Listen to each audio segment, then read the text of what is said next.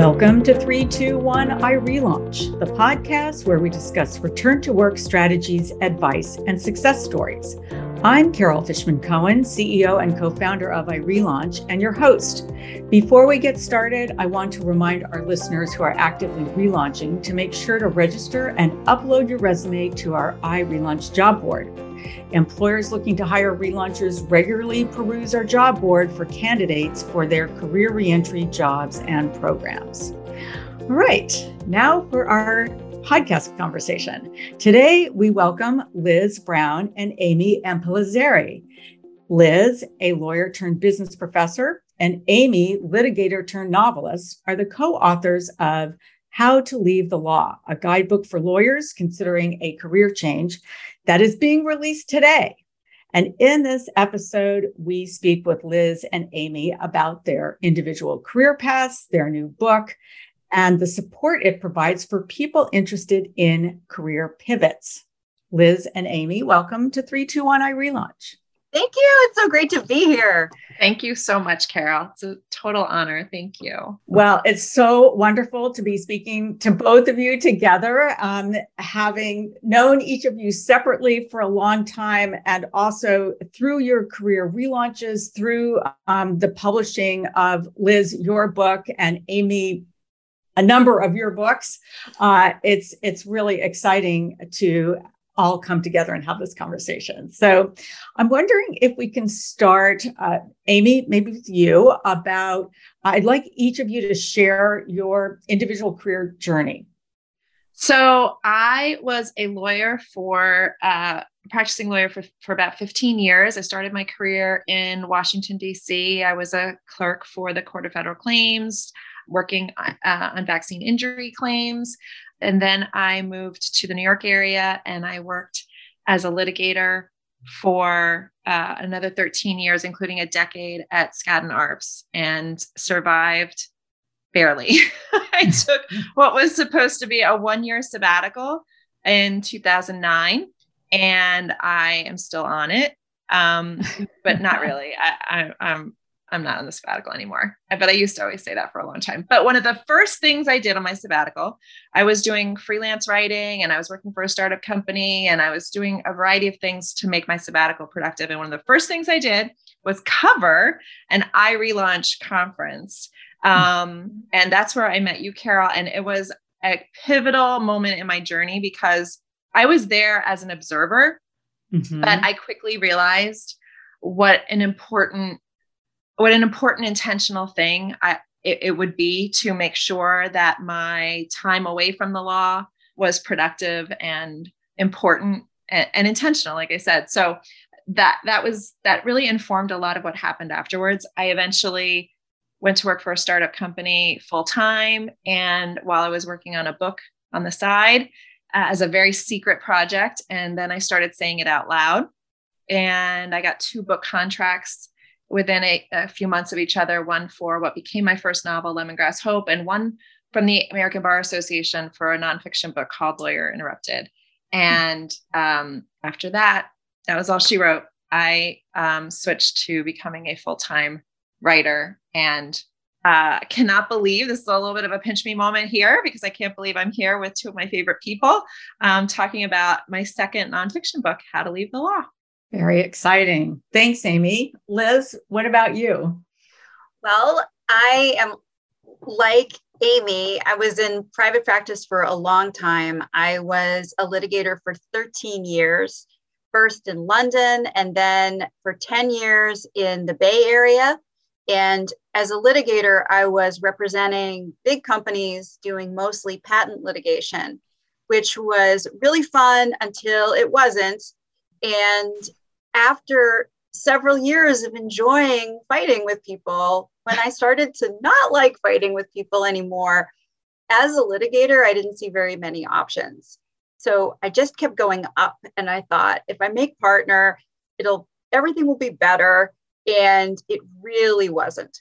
So after I made partner, I got increasingly desperate and started looking around for ways out. And it was very difficult to think about what alternatives there might be that I could pursue without looking to the people around me like a failure. And that really worried me back then. This is around 2008. Mm-hmm. And so I eventually just on, on kind of a whim, I mean, the whim was my daughter was born. Uh, I left my partnership and had no real plan for what I was going to do next. I took some time off. I went to through an amazing program at Bentley University for mothers who had taken time off, and that's where I met you, Carol. And you right. gave this really inspiring speech um, that I remember to this day. I remember what room we were in and what you said, and and it made a huge difference in my life. And at that same program, somebody took me aside and said, "Have you ever thought about teaching law. And I thought that was the worst idea I had ever heard because I had hmm. just spent so long trying to get myself away from lawyers. But she was talking about teaching law to business students. She gave me an opportunity to teach as an adjunct. I loved it immediately, but couldn't figure out how to make that into a full time gig. And it took me about two years to turn that into a full time gig. And that's what I do now. I am a business law professor at Bentley University, and I love my job. Um, I am also now on sabbatical this year, and I'm about to go leave to teach in Paris for a year. So it's really not that bad. Um, but it's, but, and in the process of figuring out how to do my career pivots, I learned so much from talking to former lawyers that I wrote a book about it in 2013 called Life After Law Finding Work You Love with the JD You Have. And that's how I met Amy. And I'm really excited that we've been able to work together on how to leave the law.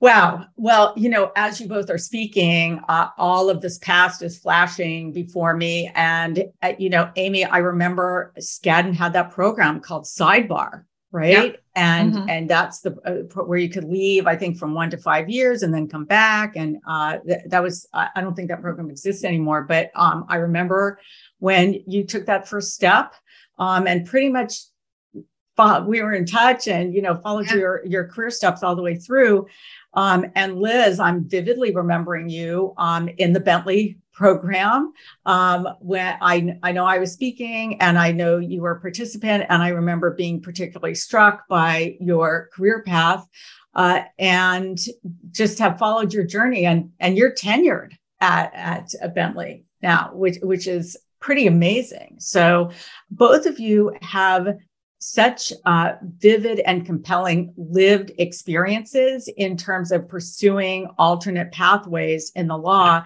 in addition to have each written a book about it. And now you've come together to write the most fabulous, amazing book on it, How to Leave the Law.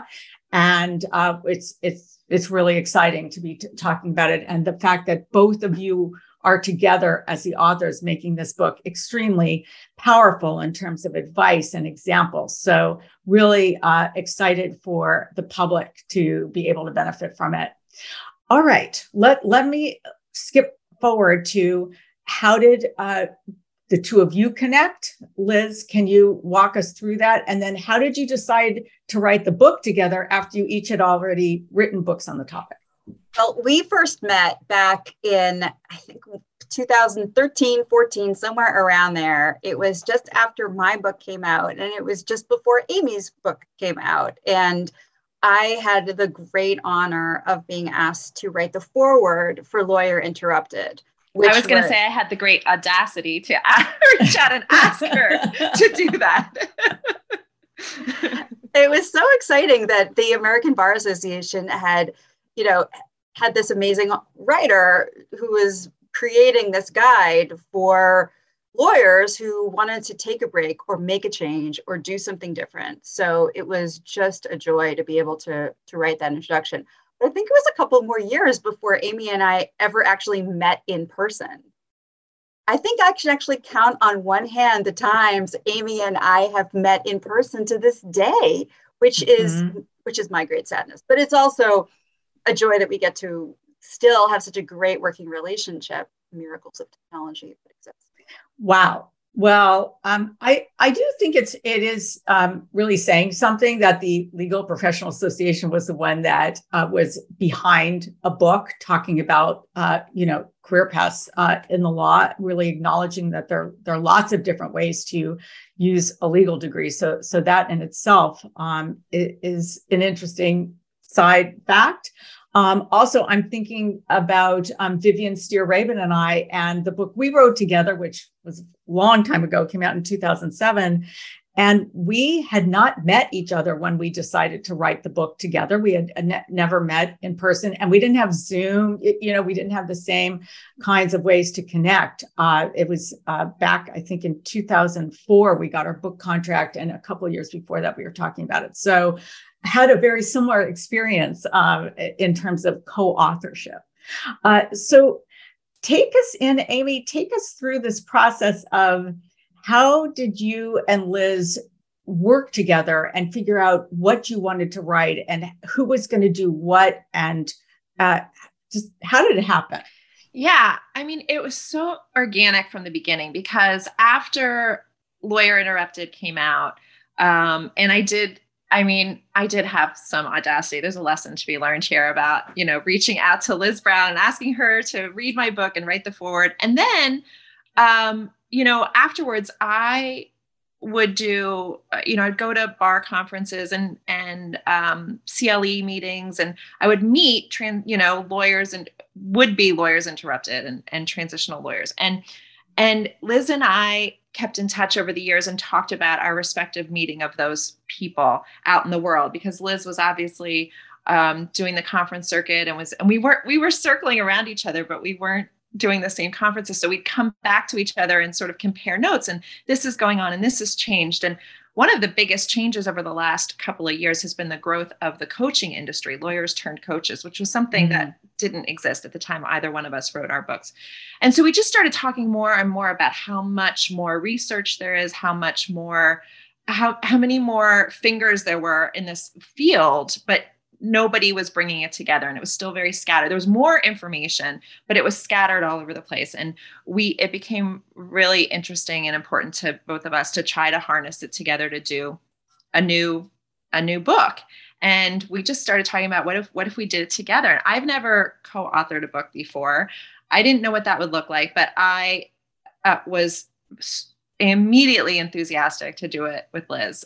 And so after we we pitched it, and Wyatt-MacKenzie, who is actually uh, my fiction publisher, uh, mm-hmm. signed on to to take on this project. And then it was after that that Liz and I actually sat down in person. I still remember the first time I met Liz in person. It was at a coffee shop in Boston, and we sat down and and talked about how this was going to work. And we started mapping out we had pitched a table of contents, but we started revamping that and we started sort of just looking at okay, what will, what would what would this look like? And by the way, we signed the contract two months before. We signed the contract in January or February of 2020. So mm. we all mm. know what happened a few months oh, later. Right. So then the scope of the book changed and and mm-hmm. and actually increased dramatically. And and so we we talked a lot about that. And then we literally set took uh, wrote our initials next to chapters. You take this one, you take this one. And then at the end of all that, then we also, we just worked on synthesizing it um, mm-hmm. so that it really, I mean, I don't, I would challenge anybody to, there are some chapters that you probably will be able to navigate which, which one of which which academic wrote more of those chapters. Um, but i think really you'll see the book is really a synthesis of the two of us mm. and the research and the interviews that that both of us did. It was a lot it was a long time coming a lot of work. I can't believe it's finally out today. I'm excited about it. But yeah it was a completely organic process from beginning to end from my point of view. Yeah well I can't think of two better people to write this book. And I want to get into some of the contents of the book now and and the advice.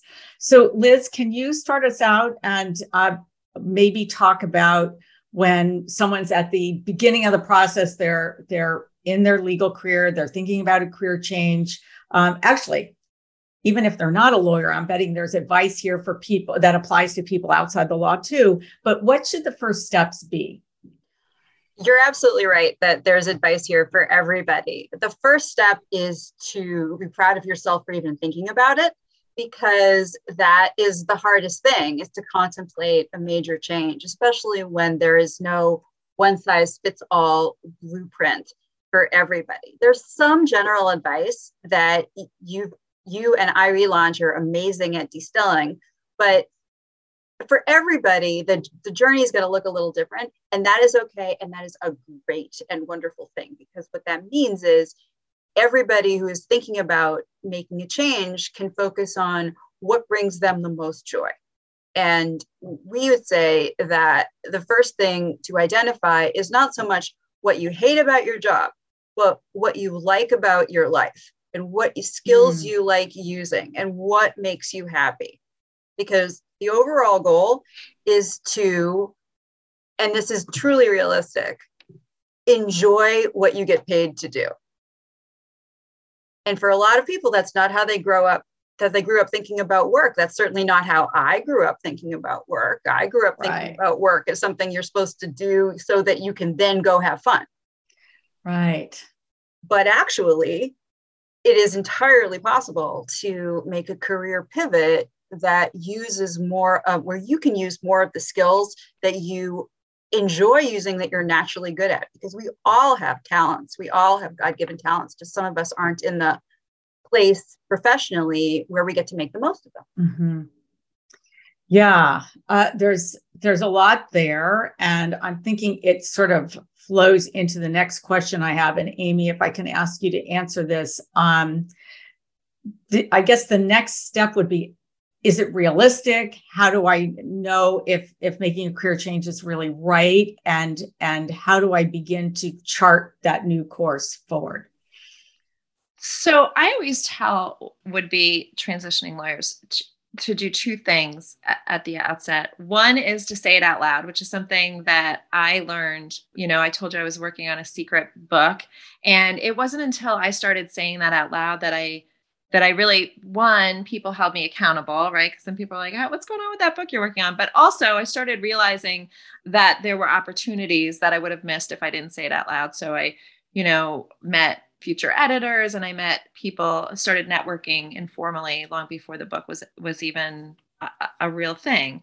Um, and so I think, and I tell would be uh, transitioning lawyers the same thing: say it out loud, say it out loud at cocktail parties, say it out loud at the on the sidelines of the kids' um, soccer games because you just never know who when you are talking with someone who uh, knows somebody who transitioned from the law who is a transitioning lawyer and then coupled with that i also tell um, lawyers who are our favorite risk averse people um, to try to do it on the side to try something mm-hmm. out on the mm-hmm. side i mean and you you know can join a board you can volunteer people are always looking for free time from lawyers. I'm not suggesting that you practice law for free or you practice law on the side, but I am an advocate for trying things out on the side and and and dipping your foot in the dipping your toe in the water of different fields, talking with people about different career paths that are interesting to you because the point of our research and the and the book is that the JD is one of the most versatile degrees and mm the idea that you have to use it in the way you have always used it is just false. But you mm-hmm. won't realize that. You won't know that until you try to spread your wings a little bit. And how how best to spread your wings without really falling on your face is to try it out on the side in in small increments. Yeah that that's a great point. Um can i add to that? Yes please liz. So I absolutely agree with everything that Amy just said. And I will add that one of the things lawyers are trained to do after they leave law school is they're trained to do research. And especially if they're litigators, they're trained to ask questions. So, using your research skills and your question asking skills, which maybe up until now you've only used in depositions, is really important in doing what Amy just said exploring other opportunities, listening to people, talking to people about their experiences. It's something we already know how to do. And it's it's extremely rewarding. Now, something lawyers are really bad at is asking for help because in a lot of law firms, you're trained to be self sufficient even when you're really not ready to be. But that's where you do need to change, I think, a little bit when you're thinking about career alternatives.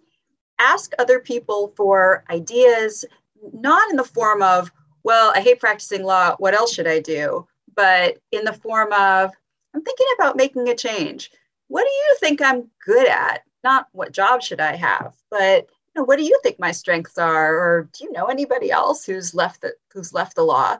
That mm-hmm. was really helpful for me because I had no idea what I wanted to do. And it was by having those exploratory conversations, by saying it out loud, as Amy says, that led me toward what was, in the end, a really productive career change. Yes, you know, you're both touching on a few points. I, I just want to both highlight and, and perhaps get your reactions to financial concerns you know the idea that you're saying do this as a side gig we we will sometimes say more broadly like don't quit your j job while you're yes. doing this investigating it sounds like you're um, suggesting something along those lines and then the other piece is that uh, it's something you mentioned in your introduction liz uh, and i'm and i hear it a lot uh, really across fields, but I can see it, um, especially in certain professions like the law, where you went to law school and you inve- made that investment. Um, it's like, what is everyone going to think? Like people being worried about what other people are going to think um, if they've been progressing along in a more traditional legal career and then walking away from it. And uh, you have to have a pretty strong sense of self at a time when you may be feeling very vulnerable. Yeah, yeah, I think that's true. And it's helpful to think about, for me, it was helpful to think about what are they really concerned about? You know, because different groups of people are going to have different concerns. For my parents, I was I was a little worried that they were going to think that they I was a failure. I was disappointing them. They were so excited about the whole law school thing. They're still waiting for the Supreme Court to happen. you know, and what I realize now is they just wanted me to be happy. And mm-hmm. once I could explain to them that I had truly invested a lot of time and effort into this one particular career path that was making me miserable, they were supportive of the career path. Mm-hmm. And then mm-hmm. there's the people around you who are also unhappy and feel challenged by your decision to consider something else. And for those people, I would say, you know, you're you can be a role model to them. You mm-hmm. just have to have faith in what you know about yourself. And if you know or you think that you might want to make a change, you owe it to yourself to investigate that, to explore it. You will be a much happier person, a better parent, a better partner, a better friend. If you can find professional ground to stand on that feels better to you, that feels more solid. Mm-hmm. When you were talking to, well, both of you are such um, great examples of, of what's possible. But when you're doing the research for your book and you're talking to so many different lawyers who went on all these different paths, uh, did you find that some of that they tended to gravitate even thematically toward different type, uh, particular types of um, alternate careers, or was it kind of all over the map? Amy? So, you know what's interesting? They are all over the map, but you know what they do have in common is that they stopped telling themselves the same story that we are always telling ourselves. And this this goes along with what Liz was saying. We I, I tell this story on my last day before I took my sabbatical from Skadden. All of the, the sabbatical goers were gathered in a conference room for lunch. And one of the partners stood up and said, you know, go be well, enjoy your year, um, and come back at the end of the year rejuvenated and refreshed and bring back all your experiences. And I know you'll be back. And the reason you will be back is because the, the brightest, most interesting, most incredible people you're ever going to meet are right here in this building. Mm. And I remember thinking, dear God, please let that not be true. but my point is that we and and there were and everybody was nodding and drinking mm-hmm. the Kool-Aid. And the thing is, we are the ones telling ourselves that that we we our whole identity is tied up with being lawyers and being um you know that this idea that that this is all there is we're the ones telling ourselves that mm-hmm. and and the successful transitioning lawyers are the ones that change the story who started looking outward who started saying who what, what other interesting people are out there? Who are those people? And how do i be how do i become a, a different how do i use my skill set in a different world that is interesting and and fulfills a passion for myself and creativity? I am shocked oh, uh, uh, i was shocked in the beginning of transitioning to learn how many lawyers um, transition to creative fields. I was telling myself the story for a long time. I Skadden was in the same building as the Vogue offices, and I can remember standing in the in the I can remember standing in the lobby every morning watching the beautiful people go one way and the lawyers go the other way, and thinking mm-hmm. those two do not merge. Um, and I have learned since leaving the law that lots and lots of beautiful people were lawyers once, and so. Mm-hmm. Um, and I mean that in all the ways, right? So I I I do find that lawyers, the law attracts creative people and doesn't mm-hmm. always give them an outlet. And so I do think there is a lot of migration to creative fields and I include entrepreneurial entrepreneurs in that in that category. Yeah. But I mean it when I say there are and when you when you read Liz's uh, book Life After Law and when you read How to Leave the Law, you will see a lot of different I think, really different inspirational people. Mm-hmm. It, it brings me to my next question. Liz, you had talked about how it took you a couple of years to try to like figure out uh, which what direction you're going to go in or is there a way to turn that adjunct teaching position into something else and what would that be can you talk a little bit about the timeline that people follow when they're making these decisions do you find does it range from what's the range and is there sort of tip, a typical amount of time? I don't think there's a typical amount of time. I think it ranges tremendously and people's financial situations are sometimes harder to change mm-hmm. than others. Um, if you've got a mortgage if you've got a commitment to you know some private school tuition then the time that you have to turn the ship might be a little longer than for somebody who has fewer commitments. I had fewer commitments financially, but I had a tiny baby at the time and I really didn't know how to go about it, how to go about figuring out what my next career was. Mm-hmm. So it took me some time. And I'm really glad that I took that time. I think baby steps are so much better than no steps because even baby steps will take you in a different direction from the one that you're in. And something I, I truly believe is that you do not need to see the entire path ahead of you to start taking the first step down it. Because once you do something as simple as telling yourself you're going to make a change, or saying it out loud, or telling your friends, I'm thinking about doing something different, it is just amazing how resources appear. Uh, people will suggest pe- uh, somebody else for you to talk to, somebody else for you to have coffee with, another conversation to have. And those will eventually lead you toward more information. Mm-hmm.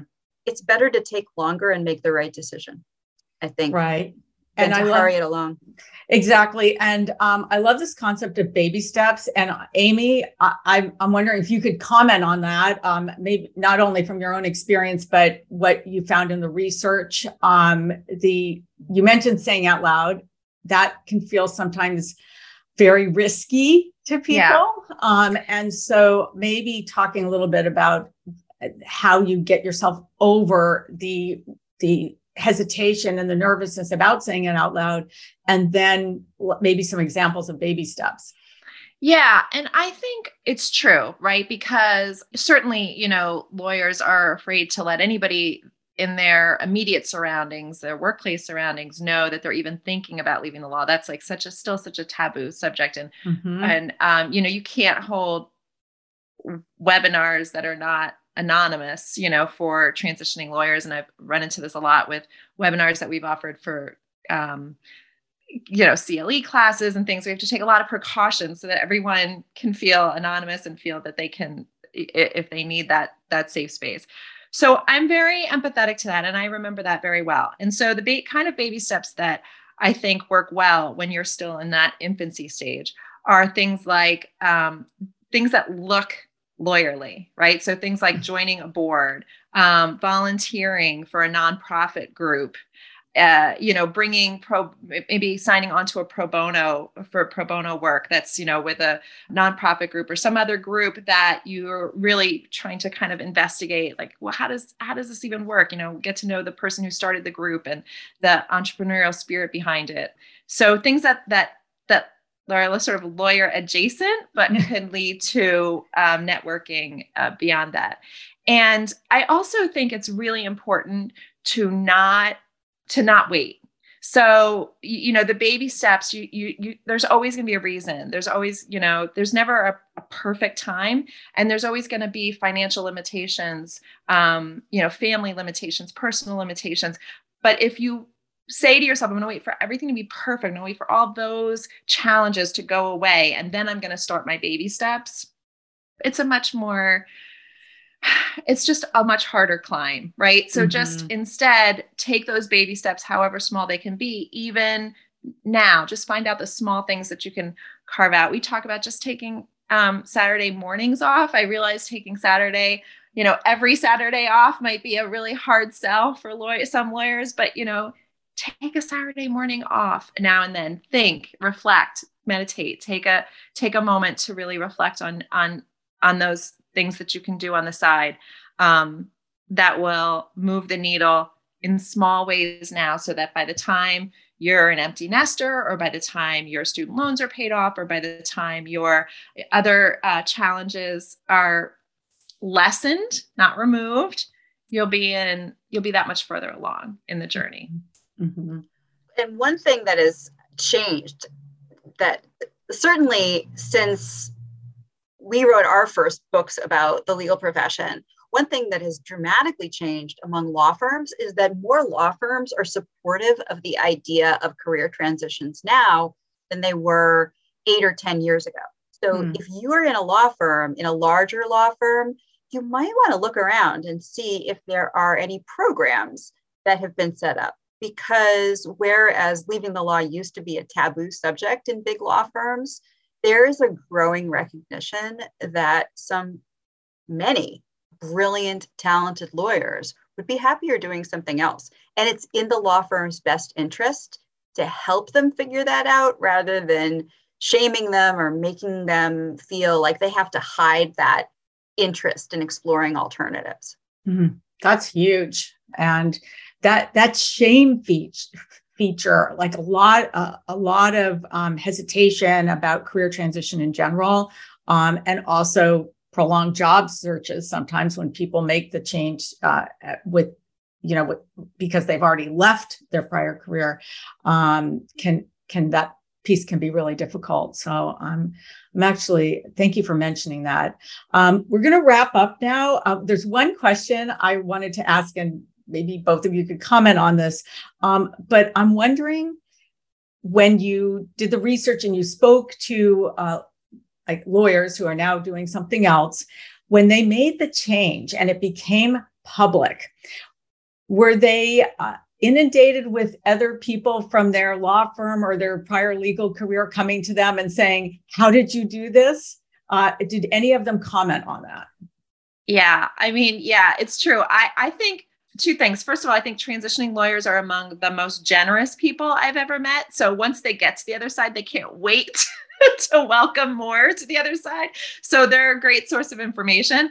And yeah, I think uh, a lot of people express that to us. Um, you know that the uh, the exit was really sort of brought people out of the woodwork. Um, people that they didn't even understand were um, unhappy or looking, you know, maybe they maybe everybody could have sort of uh, bonded together and and and helped each other um, needed needed someone to sort of forge the way so yeah I, i've talked a lot about how the only The only demographic that I've ever talked to that expresses regret in transitioning is a very specific demographic. And we talk about this a lot in the book too. And the book is for this demographic as well. And it's people, largely women, who leave the law to become full time caregivers, not caregivers alongside mm. some other venture, but to become full time caregivers because they have often been pushed out prematurely. Mm-hmm. Um, and we talk a lot about that in the book, and and this book is for them as well.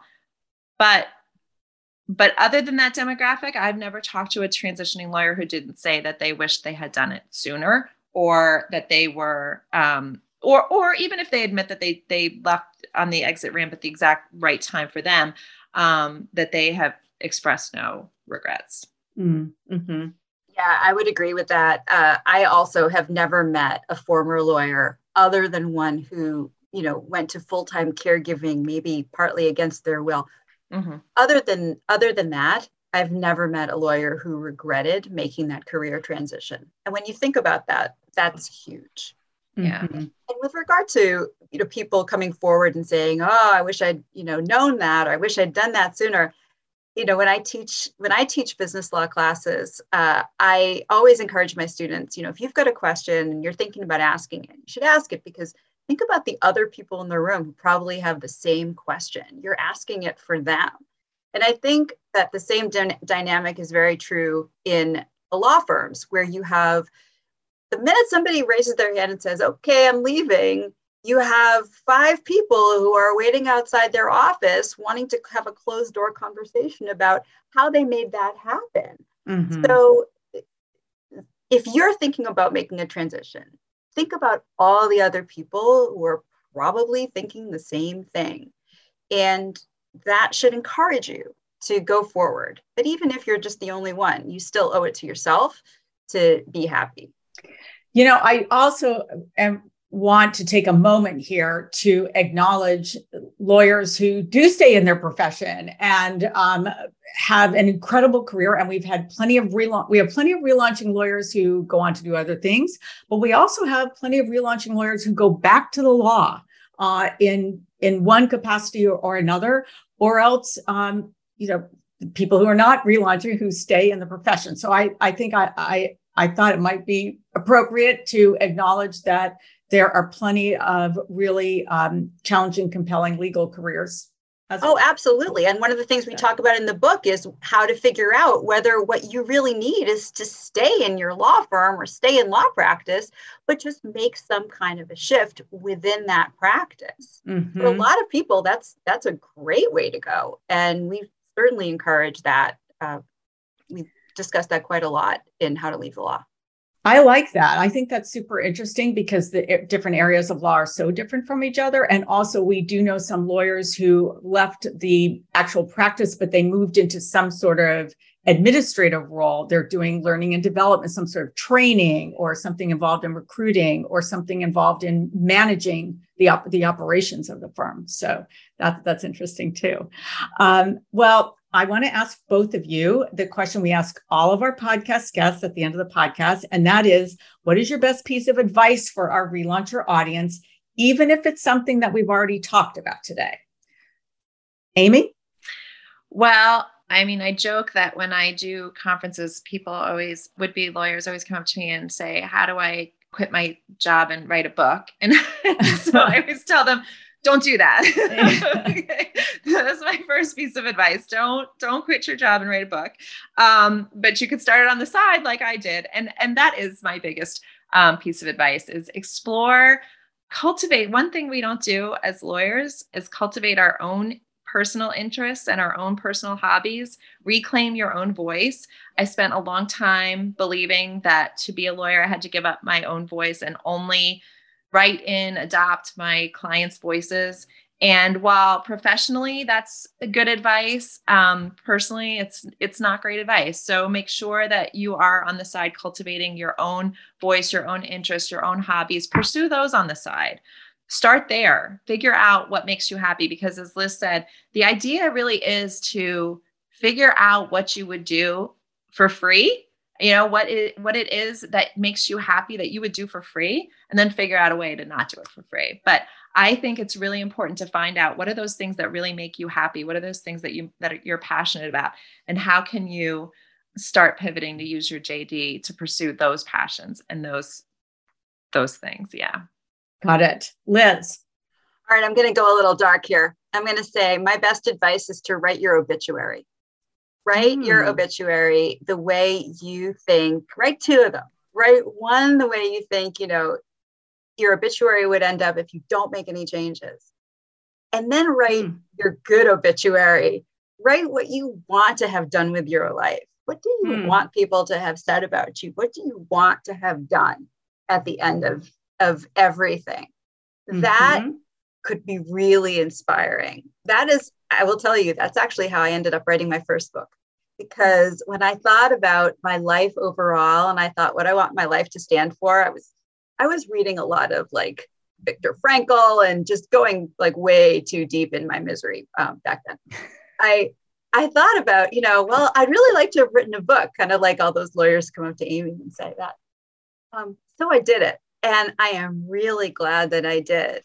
And a lot of things in my life where I've been like, mm, not sure if I should do this. I think about the obituary exercise, which mm, is interesting. A really powerful thing to do. Yeah, for sure. Um, Liz, before we sign off, can you tell us where our listeners can uh, purchase or find How to Leave the Law? You can get How to Leave the Law by Liz Brown and Amy Impellizzeri on Amazon and at barnesandnoble.com. Wonderful. Thank and you. I will both. just add that it's it's yes. um, available on Kindle Unlimited for free right now. I've just noticed. So Oh. Yeah. So if you're a Kindle Unlimited subscriber, you can get How to Leave the Law. You can download it for free. And just so you know, we're having this conversation right when the book is being launched, um, which is in September, September 6th, 2022. So depending on when you're listening to this, that might or might not be the case. But I'm glad you mentioned it now, Amy. Thank you to both of you. This was a real treat. Thank you so much. It's a Thank joy to be with you. And thanks for listening to 321 iRelaunch, the podcast where we discuss return to work strategies, advice, and success stories. I'm Carol Fishman Cohen, CEO and co founder of iRelaunch, and your host. For those listeners who are actively relaunching, make sure to register and upload your resume to our iRelaunch job board, where employers are looking to hire relaunchers and are regularly perusing the job board for candidates for their career reentry jobs and programs. And be sure to visit irelaunch.com to access our many return to work tools and resources and to sign up for our mailing list so you can receive our weekly return to work report featuring opportunities for relaunchers. Thanks so much for joining us.